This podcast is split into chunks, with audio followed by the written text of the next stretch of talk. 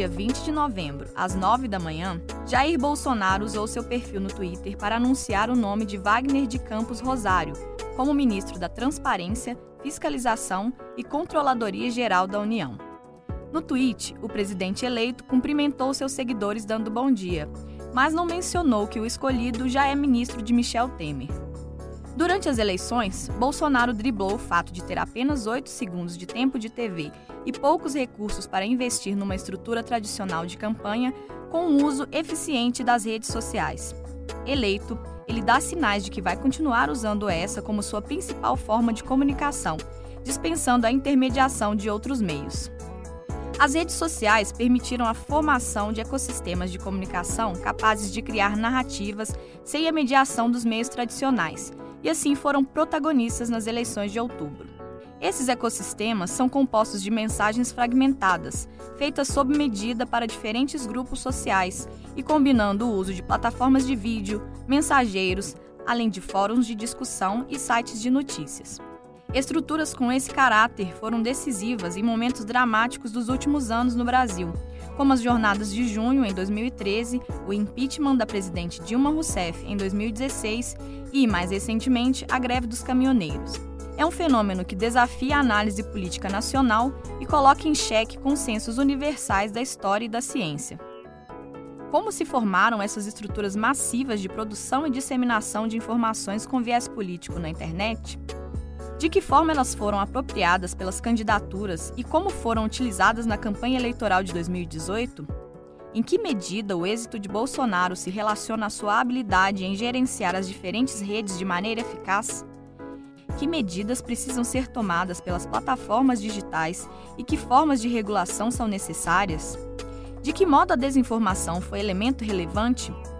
Terminada a eleição, o que esperar de desdobramentos para todos esses fenômenos?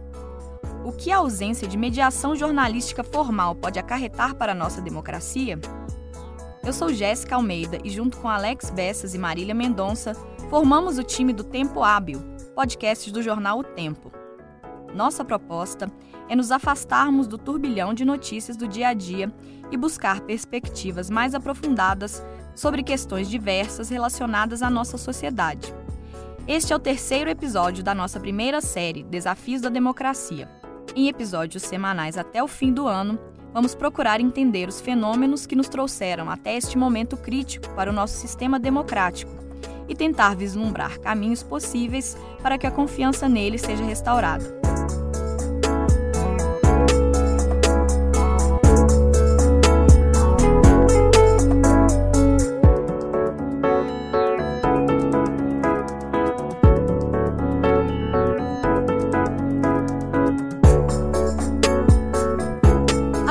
Jornadas de junho de 2013 foram um momento pontual em que o poder da mobilização online foi literalmente percebido nas ruas. Mas o uso da internet, ou ainda o uso da mediação tecnológica para a experiência urbana ou política, vem desde os anos 90, como explica a historiadora e coordenadora do Centro de Convergência de Novas Mídias da UFMG, Regina Helena Alves da Silva. Ela é organizadora do livro Ruas e Redes Dinâmicas dos Protestos BR, sobre os movimentos de 2013. A professora ressalta que, especificamente, o uso eleitoral das mídias sociais no Brasil, fortemente observado este ano, existe desde 2010. O uso eleitoral, como a gente viu nessas eleições, em 2010 você tem um uso eleitoral das redes sociais, é, um uso muito específico e muito importante do YouTube, né? É, um, uma correlação do YouTube com a mídia tradicional e, e um pouco do Twitter como sendo aquele pequeno mensageiro. O Twitter tem muito pouco uso no Brasil, ele não tem a relevância que tem fora. Então, 2010 já fica claro que você tem uma compreensão de alguns desses espaços políticos de como utilizar cada um desses ambientes, tá? Então, o Twitter ele disseminava uma alguns personagens, personagens políticos de partidos políticos. Eles de manhã cedo eles disparavam um elemento qualquer e isso se disseminava ao longo do dia em alguns lugares e ia para mídia, para mídia, mídia, para os jornais, para a internet, para os jornais na internet, etc. E, e, e desembocava muito subrepticiamente no YouTube. No YouTube você já começava a ver toda essa estrutura que agora elegeu o Bolsonaro. A questão do aborto, a demonização da mulher como aquela que é dona do seu corpo, a questão dos, dos homossexuais e o casamento gay que eles chamavam, né? a questão dos, do movimento negro. Isso já estava em 2010, muito claramente delineado, com muitas visualizações, muitos vídeos era uma estrutura muito interessante que eles montavam, que era uma bancada de telejornal. Os vídeos eram assim, eles faziam uma bancada de telejornal, tinha dois âncoras, um conversava com o outro e de repente a câmera afastava e aí tinha uma tela, igualzinhos eram os telejornais, e aí passava o, a reportagem aqui, né, nessa tela. Era, era bem uma estrutura como se... E isso foi disseminado tanto na internet quanto presencialmente. As, as, em alguns lugares do interior, etc., baixavam esses vídeos e levavam para as igrejas evangélicas, para as pequenas comunidades, etc. A campanha da Marina fez isso e a campanha do Serra também. A direita, estou falando da direita. O Bolsonaro é um escape. Né? O Bolsonaro não está previsto nisso aí. Então, a campanha da direita ela começa essa coisa dos costumes em 2010. Né? De 2010 até 2014, você tem uma intensa destruição da Dilma como mulher e dos feitos dos anos Lula, mas ligando, buscando os elementos do mensalão, ligando esses elementos ao PT como uma quadrilha. Então toda essa conformação que você tem agora já está colocada ali. E aquilo que eu chamo da delegacia de costumes continua. A mulher, o corpo da mulher, ah, o aborto, casamento gay, isso continua. Os negros que vitimizar, que ficam se vitimizando porque eles querem privilégio, tudo está lá. E por debaixo disso já corre a, a mudança da ideia da ditadura militar. De 2010 a 2014 você acompanha isso no Twitter, no Facebook, no YouTube, em todos esses lugares, documentários, vídeos, discussões e começa a aparecer um pouquinho de alguns áudios né, que vem construindo essa ideia de que aqueles guerrilheiros contra a ditadura, na verdade, eram terroristas que foram derrotados é, pelos militares a pedido do, do, do povo brasileiro.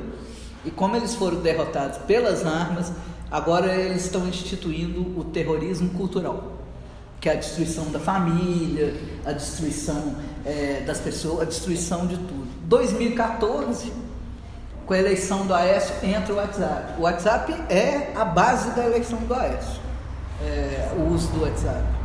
Tem toda essa construção do PT como corrupção, como corrupto, como a mãe da corrupção, o pai da corrupção, a avó da corrupção, está lá. E a campanha do Aécio, o Aécio consegue esse lugar na campanha, consegue ir para o segundo turno e quase ganhou. O WhatsApp tem um papel preponderante nisso. Já temos uma série de elementos de, que distorcem essas questões.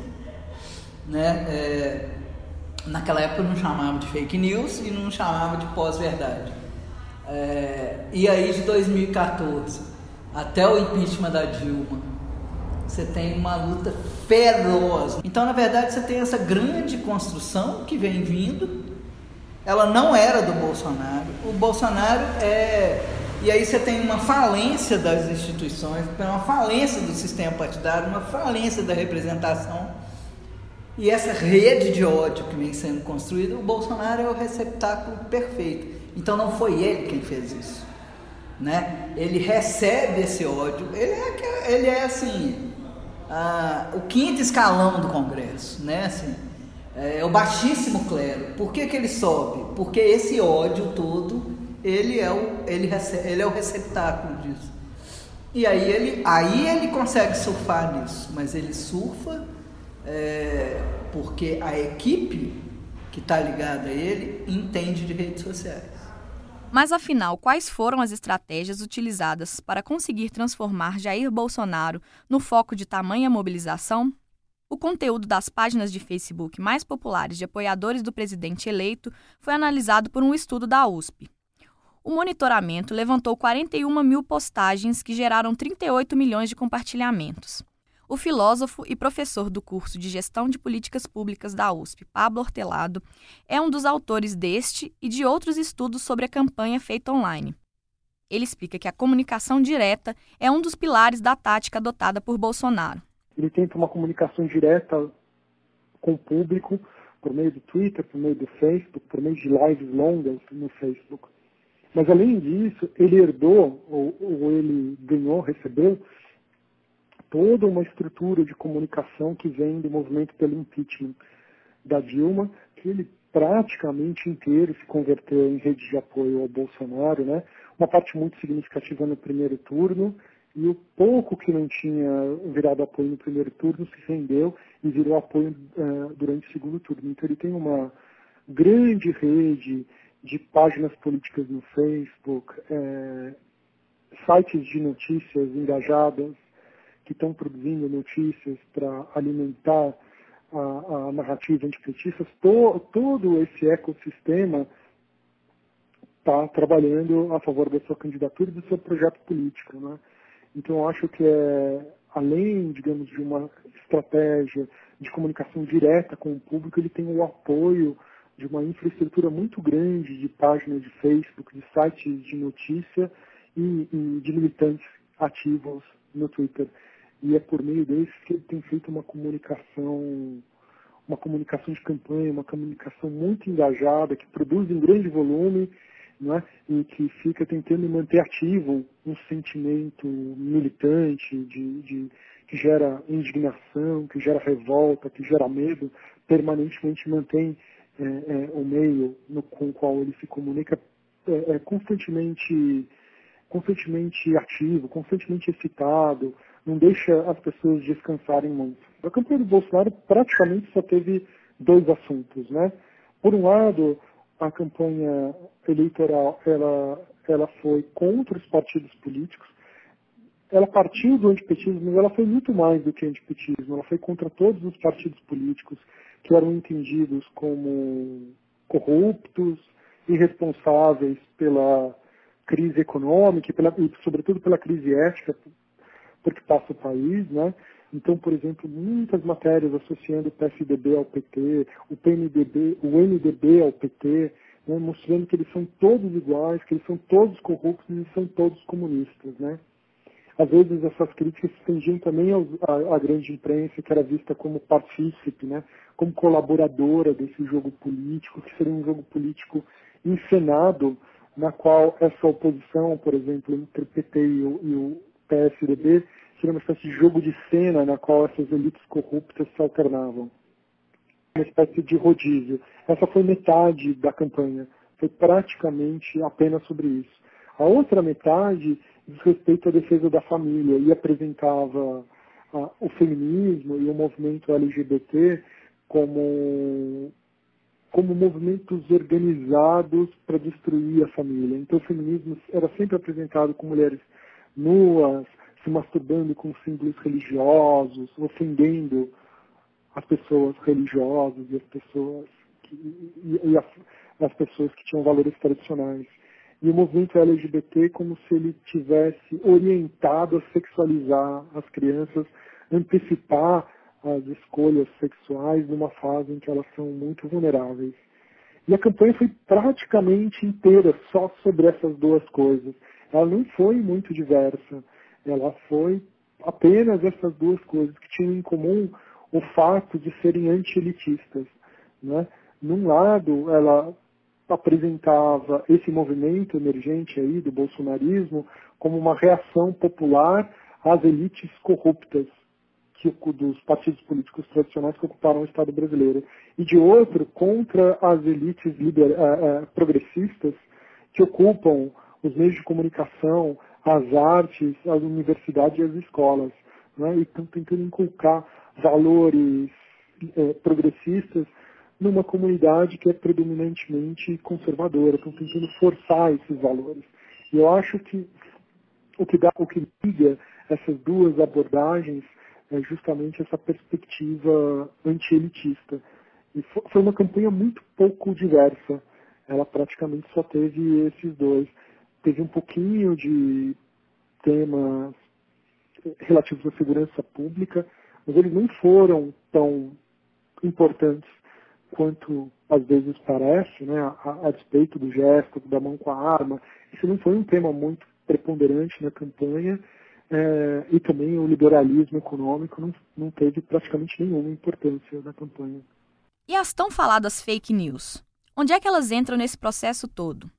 Para início de conversa, Hortelado explica que o termo fake news não é muito adequado para descrever o fenômeno. Eu e muitos outros pesquisadores, né, é, a gente é, é, é muito relutante com o termo fake news, porque ele não descreve muito bem o fenômeno que está acontecendo, né? Parece que assim que, que caracteriza o que está acontecendo aí é o uso da mentira com propósitos políticos, né? apresentado como fato jornalístico. Embora isso exista, eu acho que isso não é o, o cerne da coisa. O cerne do fenômeno, para mim, é que a gente está a gente está vendo um, um, um, a constituição de um ecossistema de comunicação que busca traduzir os fatos do dia e adaptar os fatos do dia a uma determinada narrativa, a um determinado ponto de vista político, uma determinada concepção política do mundo. E, e, então, o esforço desses sites é ficar é, é, traduzindo, ajustando os fatos noticiados e apurados pela imprensa tradicional, normalmente, né, e adequando ele às narrativas. Às vezes, quando esses fatos não se ajustam, você faz exageros, especulações, fatos passados, e no limite você inventa esses fatos. Isso acontece com alguma frequência, mas não é o cerne do fenômeno, a mentira. A mentira ela é complementar. Eu acho que o que, o que, que tem o fenômeno é você ficar alimentando um público, ficar excitando o público, não deixando ele descansar, ficar alimentando esse sentimento de raiva, de indignação, de oposição, não é? com, com, com com, com o discurso político, traduzindo os fatos políticos, os fatos do dia, para um discurso político. Eu acho que isso que é essa máquina de comunicação, que está no bolsonarismo, mas também está no, no outro polo político, fica fazendo, né? Mantendo esse público sempre excitado e eventualmente mentido. No caso da, do, da, da, da campanha política, esse nível de mentira subiu bastante porque daí também você tinha uma recompensa muito grande, né, que era a conquista aí do, do a conquista da presidência da República, e aí o jogo sujo ele, ele foi muito mais elevado do que acontece normalmente fora do período eleitoral. Um levantamento realizado no ano passado pela Conecta, uma plataforma do grupo Ibope Inteligência, mostrou que o WhatsApp está instalado em 91% dos celulares brasileiros. Considerando que o mensageiro é a rede social mais utilizada no Brasil, essa dinâmica se torna ainda mais complexa. Um levantamento realizado por Pablo Hortelado, em parceria com o professor Fabrício Benevenuto, do Departamento de Ciência da Computação da UFMG, e com a agência de checagem de fatos Lupa, analisou imagens compartilhadas em 347 grupos de WhatsApp. Entre as mais replicadas, apenas 8% foram classificadas como verdadeiras. O estudo buscou analisar o fenômeno da desinformação em grupos na plataforma, que vem sendo apontada como principal espaço de disseminação desse tipo de conteúdo. As conclusões do estudo motivaram seus autores a escrever um artigo para o jornal norte-americano New York Times no dia 17 de outubro. No texto, eles solicitaram que o WhatsApp adotasse três medidas paliativas para a contenção do fluxo alarmante de informação distorcida espalhado no aplicativo durante as eleições. A primeira delas seria restringir o número de encaminhamentos de 20 para 5. A segunda, limitar as transmissões. O WhatsApp permite a todo usuário enviar uma mesma mensagem para até 256 contatos ao mesmo tempo. Se esse número fosse reduzido, ajudaria a impedir campanhas de desinformação em larga escala. E por fim, a terceira medida seria limitar o tamanho de novos grupos durante as semanas anteriores ao segundo turno. O WhatsApp teve um papel bastante importante é, a gente não consegue mensurar porque o WhatsApp é uma rede secreta, né? Ela é uma rede privada na qual grupos de amigos, grupos de vizinhos, grupos de familiares se comunicam.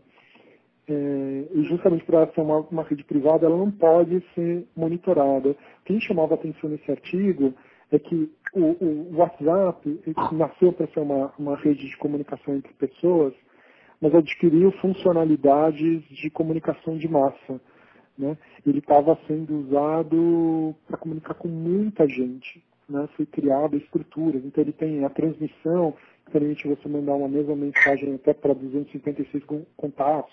Tem os grupos de discussão que podem ter até 256 pessoas e tem os reencaminhamentos que permitem que uma mensagem viralize ou uma imagem viralize.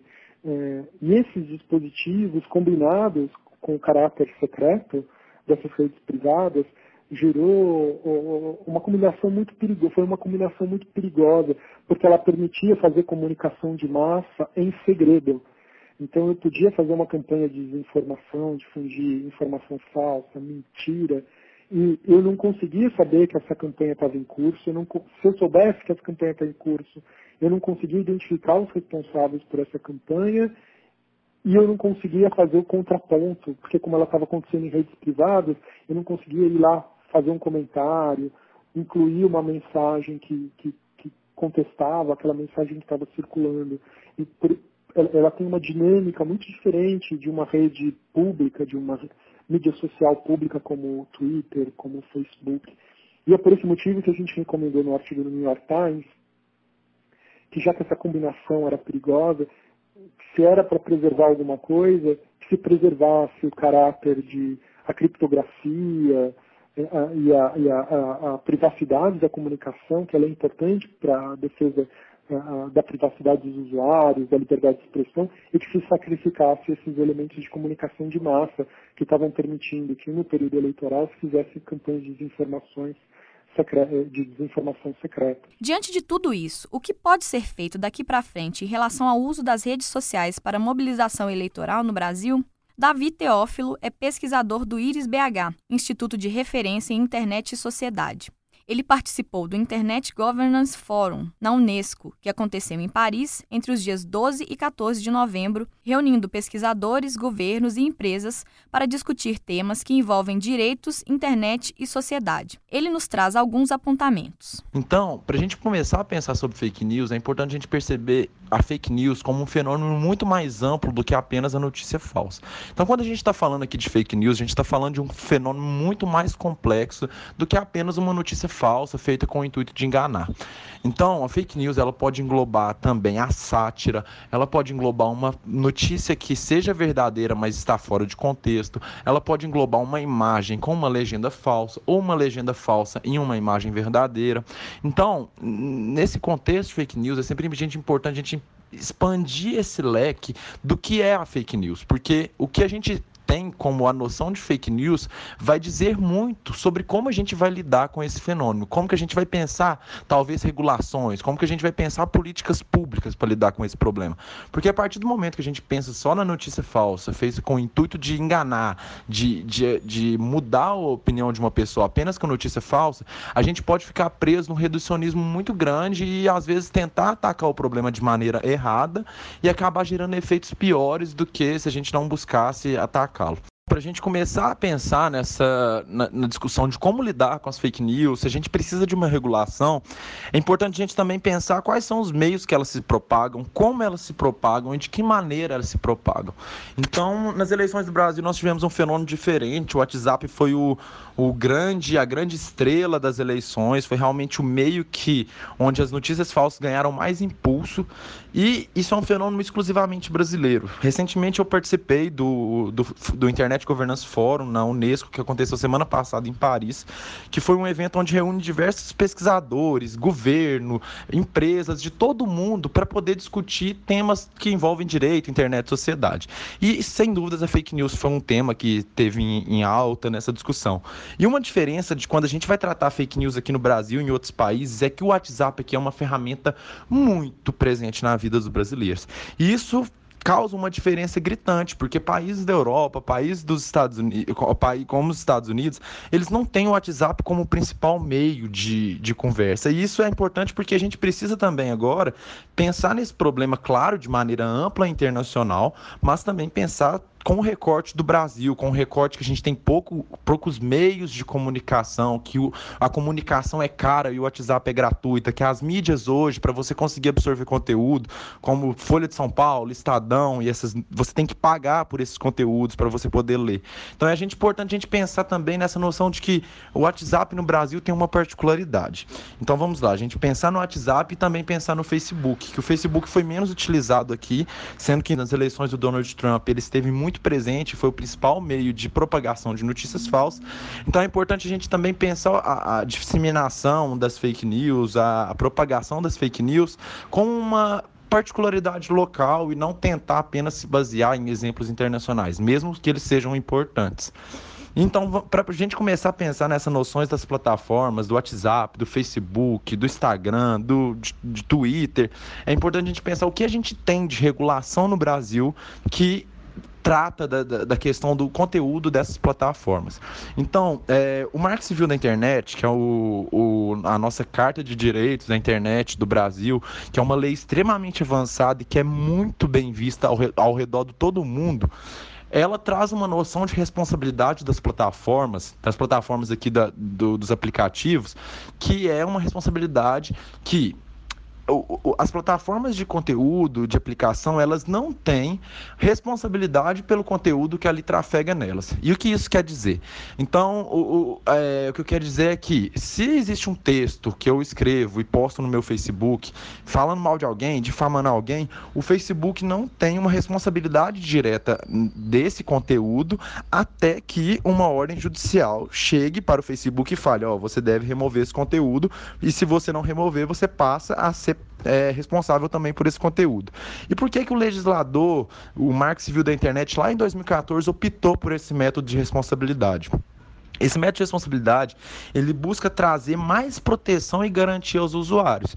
Por quê? Porque a partir do momento que você fala que as plataformas não têm essa responsabilidade direta, que eles não têm que fazer esse controle editorial de conteúdo, de, de notícias que circulam ali, você tira da plataforma a responsabilidade de cercear a liberdade de expressão. E por que, que isso é importante? Porque é importante porque nós temos hoje grandes plataformas internacionais, gigantescas, que dominam o mercado brasileiro. Então, se você não coloca uma responsabilidade depois da ordem judicial, você coloca nas mãos das plataformas a responsabilidade de checar toda a informação que ali é veiculada. E aí a gente pode pensar nas inúmeras implicações que poderiam ser geradas se a gente tivesse optado por outro método de responsabilidade. Então, vamos, vamos pensar que se, se a gente não tivesse essa, essa é, exclusão de responsabilidade do artigo 19 do Marco Civil da Internet, a gente teria hoje, por exemplo, que o Facebook, o YouTube, o Google deveriam fazer um controle prévio do conteúdo que é postado ali. E isso é claramente uma viola a liberdade de expressão por diversos motivos. Então, a gente, quando a gente for pensar nessa noção, tipo, ah, por que, que o Facebook não agiu? Por que, que o WhatsApp não agiu? Por que, que, a gente, que essas empresas não agiram?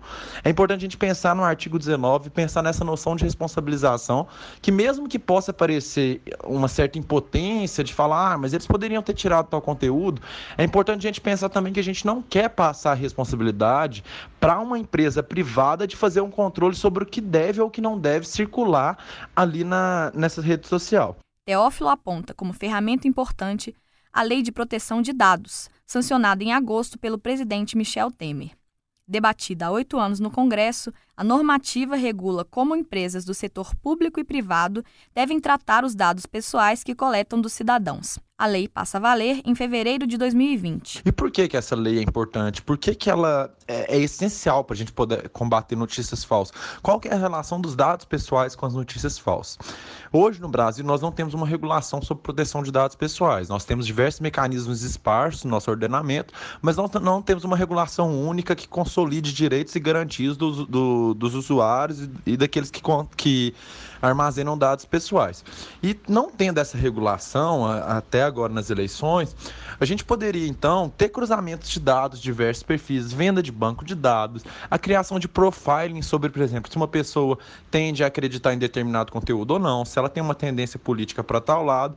Isso faz com que, a partir do momento que você usa esses dados pessoais, de plataformas, de testes, de bancos de dados clandestinos, você conseguir montar realmente perfis de pessoas para poder conseguir direcionar notícias falsas para determinados grupos é, de pessoas. E com a nova regulação de proteção de dados pessoais, que foi aprovada agora há quatro meses, se eu não me engano, e é uma regulação que busca trazer direitos e garantias e deveres para aqueles que tratam e armazenam dados pessoais.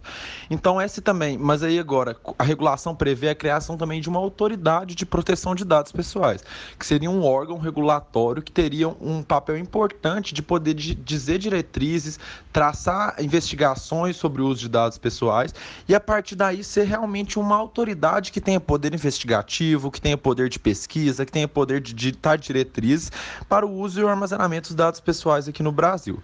Entretanto, essa autoridade foi vetada na lei, o Temer votou por causa de um vício constitucional e agora a gente espera que no próximo ano essa autoridade seja criada. Mas, no âmbito que, que nós estamos, com um Congresso ultraconservador, com um presidente bem conservador e que tem na, na internet uma, uma ferramenta importante, corremos o risco de dessa autoridade de proteção de dados ser criada dentro do gabinete de segurança institucional.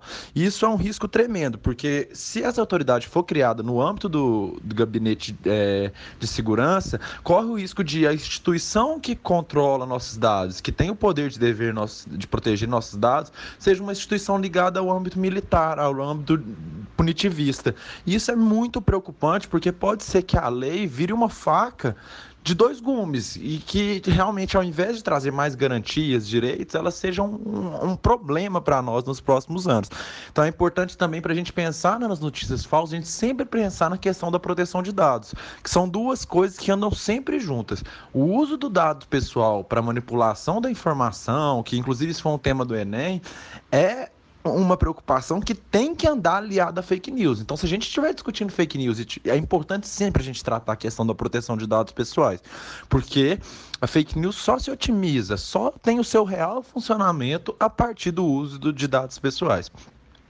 E, por fim, é, para a gente continuar pensando nessas maneiras de combater a desinformação, é importante sempre a gente valorizar as agências de checagem de fato. O Tempo tem uma agência de checagem de fatos ótimas, muito boa. Nós temos também a Lupa, nós temos é, o Truco, nós temos diversas agências de checagem de fatos que são essenciais para que, a partir um momento que uma notícia comece a ser difundida, que essas agências chequem essas informações e publiquem essas informações informações. Entretanto, no Brasil, nas últimas eleições, nós tivemos um, uma rejeição da sociedade por essas agências de checagem de fato, justamente devido ao fato das pessoas não quererem acreditar em determinadas notícias que são realmente falsas, não querem acreditar que elas são inverídicas. Então, qual que é o papel da agência de checagem de fatos? Tem uma notícia muito compartilhada, ela faz um texto descrevendo essa notícia explicando por que, que ela é falsa ou por que ela é verdadeira. E essas agências, hoje no Brasil, nós temos acho que cinco ou seis maiores, assim, são essenciais que sejam fortificadas e que tenham mais agências de checagem de fato. Porque essas agências hoje têm um papel essencial e vai, vai ser uma forte aliada nos próximos anos para a gente poder combater as fake news. Eu acho que um último ponto para a gente pensar é que a gente tomar muito cuidado quando a gente ficar nesse calor do momento exigindo uma regulação para as fake news. Hoje nós temos 20 projetos de lei no Congresso Nacional e todos, quase todos, têm uma abordagem ultra punitivista, ultra punitivista, que são abordagens que dão quatro anos de prisão, que cobram multa, que cobram diversas é, responsabilidades de um eventual compartilhador de fake news, sendo que isso é, um, é uma, uma medida muito. É, como que eu posso dizer? Uma medida muito. que não vai resolver o problema, porque a partir do momento que você criar, vamos prender aquela pessoa que compartilha fake news. Quem vai definir qual é essa fake news? O judiciário, que, que claramente nos últimos tempos tem tido posições políticas e cada vez tem assumido um papel mais político, a gente vai passar para o judiciário definir o que é fake news ou o que não é fake news e colocar pessoas na cadeia por causa disso.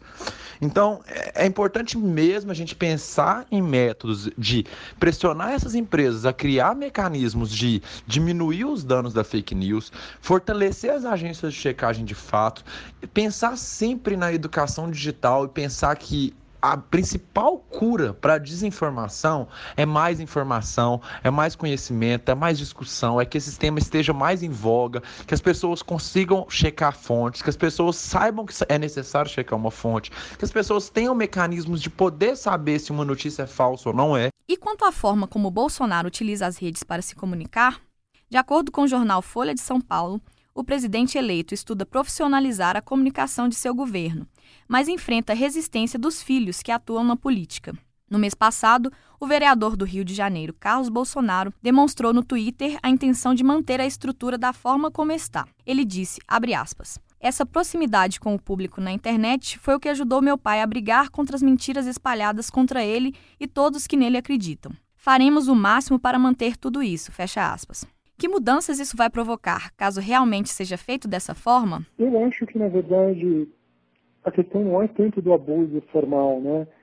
Eu acho que, especialmente no que diz respeito ao uso que o Bolsonaro, enquanto presidente, vai fazer, é simplesmente contornar os meios de comunicação, né? Ele considera o jornalismo uma ameaça e, ele vai tentar se comunicar sem a mediação do jornalismo, né?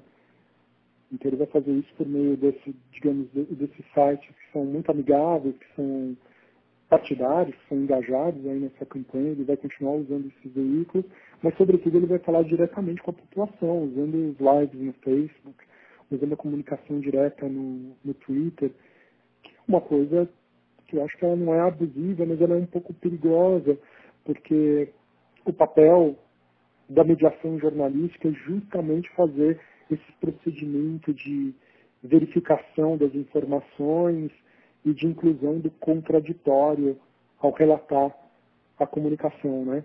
Quando, quando você tem a mediação da imprensa, eu incluo o contraditório, eu incluo a verificação da notícia. E quando eu relato, que é uma espécie de sumário da do, do, do, do, que o, o presidente da República está dizendo, eu faço esse relato de uma maneira organizada, de uma maneira na qual eu verifiquei as informações, o que foi dito, e eu incluí o contraditório. Se tem uma menção a uma determinada coisa, eu incluo o que, quais são as outras perspectivas a respeito disso. É isso que o, o bom jornalismo normalmente faz, ou deve fazer. Quando eu tiro esse elemento da jogada, eu faço uma comunicação muito unilateral e isso, digamos assim, reduz a pluralidade e a capacidade crítica aí da, da esfera pública de receber essas informações. Né? Mas é um desafio que a gente já tem visto outros líderes políticos fazer, o Donald Trump faz isso reiteradamente, né? e, e eu acho que é uma realidade com a qual a gente vai ter que aprender a conviver.